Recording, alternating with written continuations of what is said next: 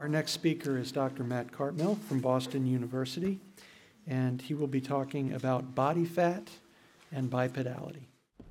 Okay, so par- parents, mind your children. Here's Vitruvian Man again. We've seen him before. Human beings are different from other animals in a lot of ways, as you've heard.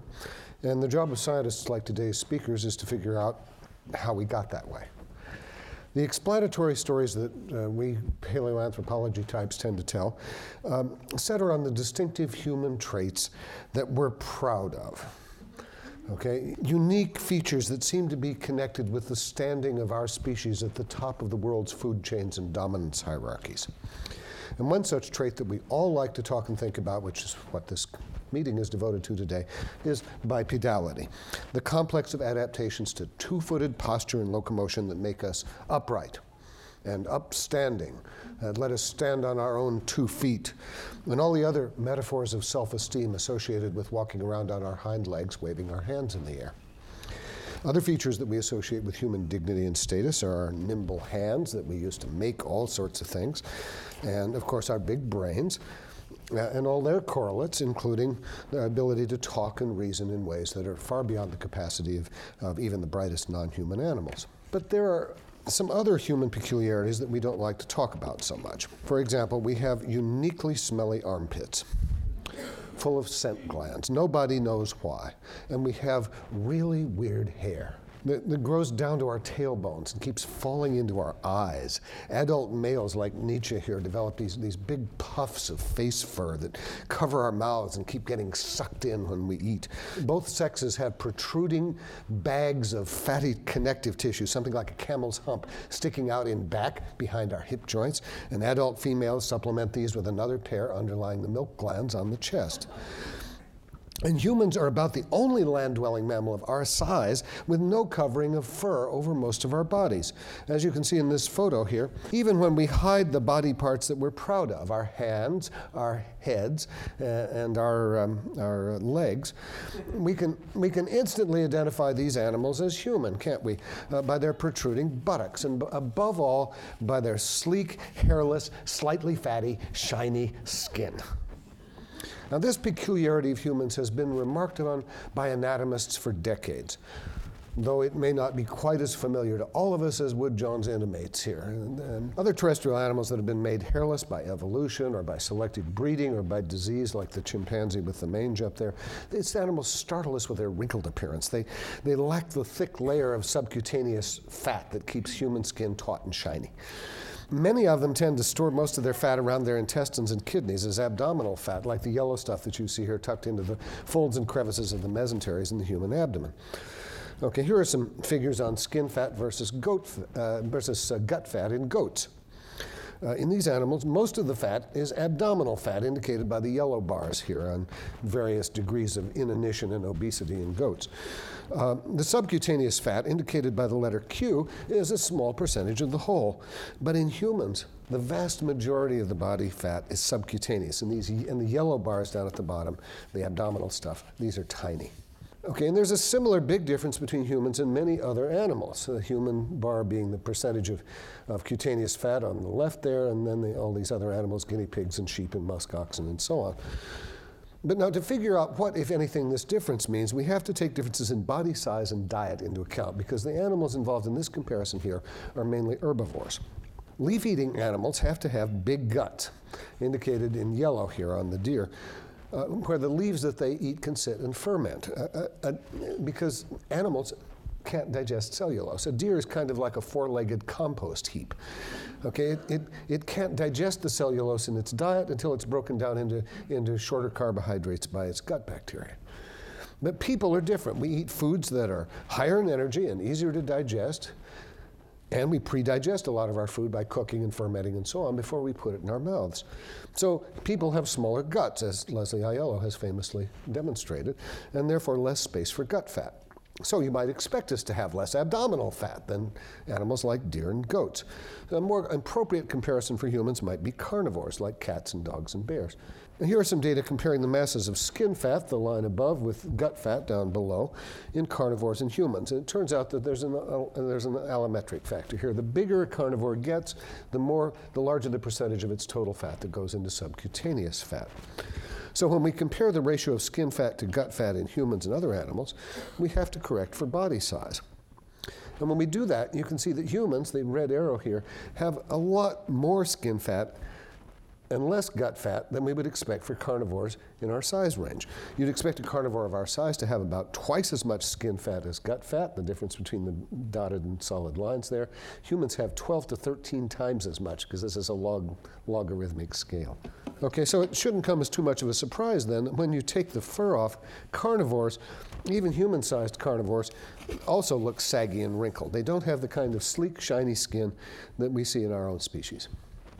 So, why do we have so much skin fat?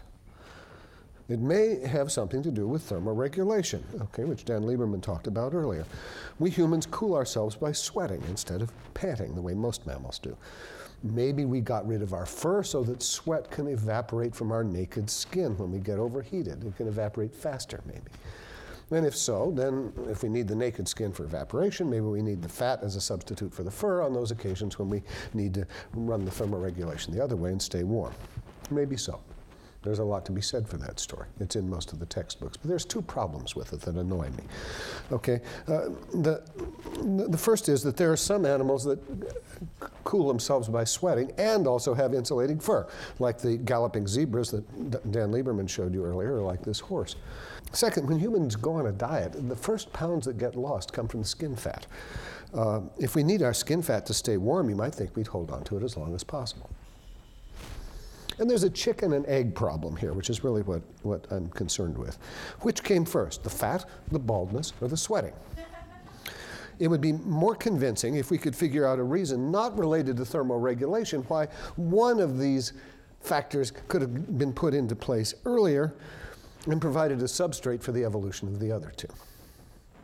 So, what I want to suggest to you today is that our peculiarly fatty skin may be a byproduct of that upright posture that we're so proud of. Okay, the weight of the organs and fat in the abdomen is supported by two, in two ways. First, by direct attachment above the red arrows to the inside of the body cavity. Below, by the pressure exerted on the abdominal contents by the contraction of the abdominal muscles surrounding them underneath the skin. Now, in an animal that walks around on all fours, the resulting intra abdominal pressure produced by the contraction of these supporting muscles is pretty evenly distributed from one end of the abdomen to the other. But in an animal with an erect trunk, that pressure is concentrated at the tail end of the abdomen, down here, for the same reason that the pressure in a carton of juice is concentrated at the bottom, because the, the weight at the bottom that has to be borne is much larger than the weight that has to be borne at the top. So the result is an increased risk, in the case of viscera here, of hernia and prolapse. What do those terms mean? A hernia, uh, prolapse is when an organ that opens to the outside falls out through its own opening. This animal shows a human pelvis sliced down the middle, where this has happened to the uterus, which has also dragged part of the bladder and the rectum out with it as it descended, in front and in back. This so called fallen womb isn't an uncommon occurrence. About 11% of all women in this country will suffer some symptoms of uterine prolapse at some point in their lives. Herniation is different. A hernia occurs when there's some structure running through the muscles surrounding the abdominal cavity, and that structure going through it, like the esophagus going through the diaphragm here, produces a weak spot at which a part of the gut bursts through under repeated intra-abdominal pressure from straining or coughing or whatever. In a hiatal hernia like this, the stomach and part of the small intestine wind up getting pulled up as a, as a loop of gut into the inside of the chest cavity. The most familiar sort of hernia, of course, is inguinal hernia. In both sexes, the gonads develop up near the kidneys, at three months there, intrautero, and then descend into the pelvis. And in females, they stop there in the pelvis, sensibly enough. But in male mammals, they keep going, and they wind up in a skin bag, the scrotum, down between the hind legs, one of, one of the poster child cases for unintelligent design in mam- animal bodies. and the descent of the male gonads and all of the plumbing connections they drag behind them the ducts and the vessels and the nerves. These produce a big weakness in the abdominal wall muscles, and that's a prime target for hernias in humans. Not so common in quadrupeds, in fact, quite rare, but very common in humans.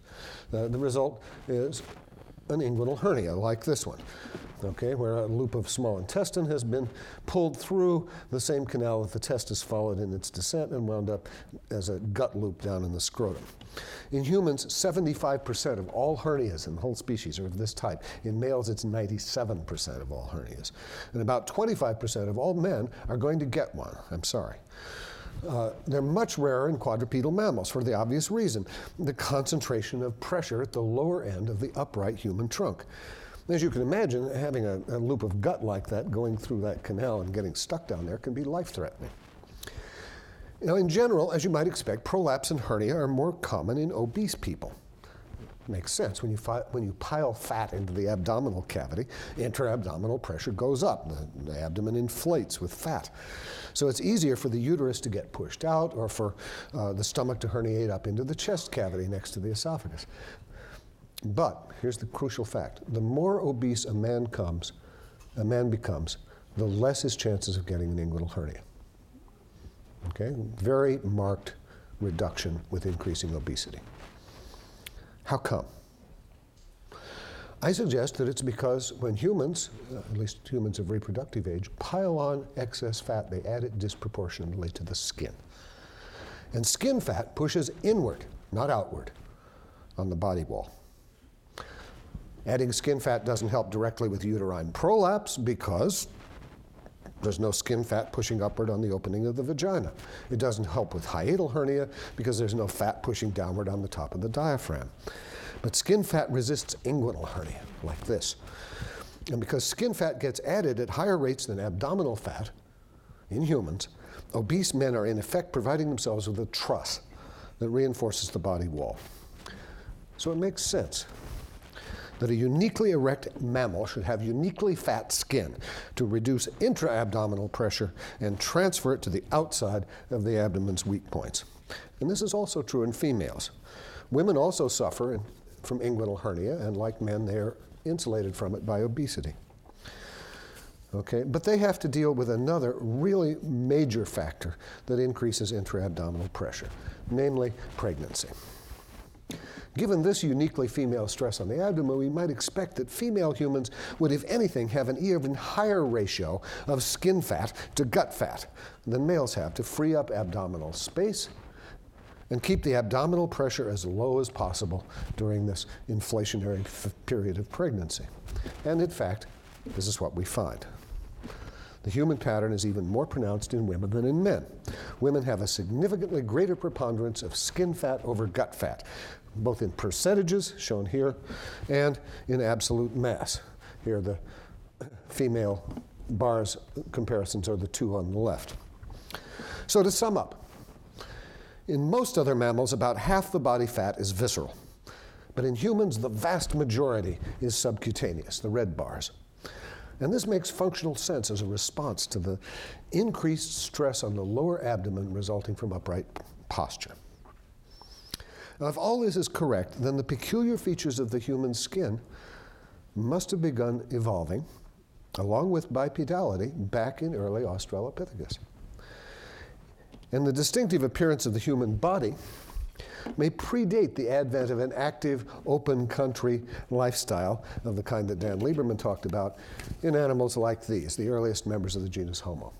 An inherited layer of insulating subcutaneous fat may, in fact, have been one of the things that made that new lifestyle possible. Thanks.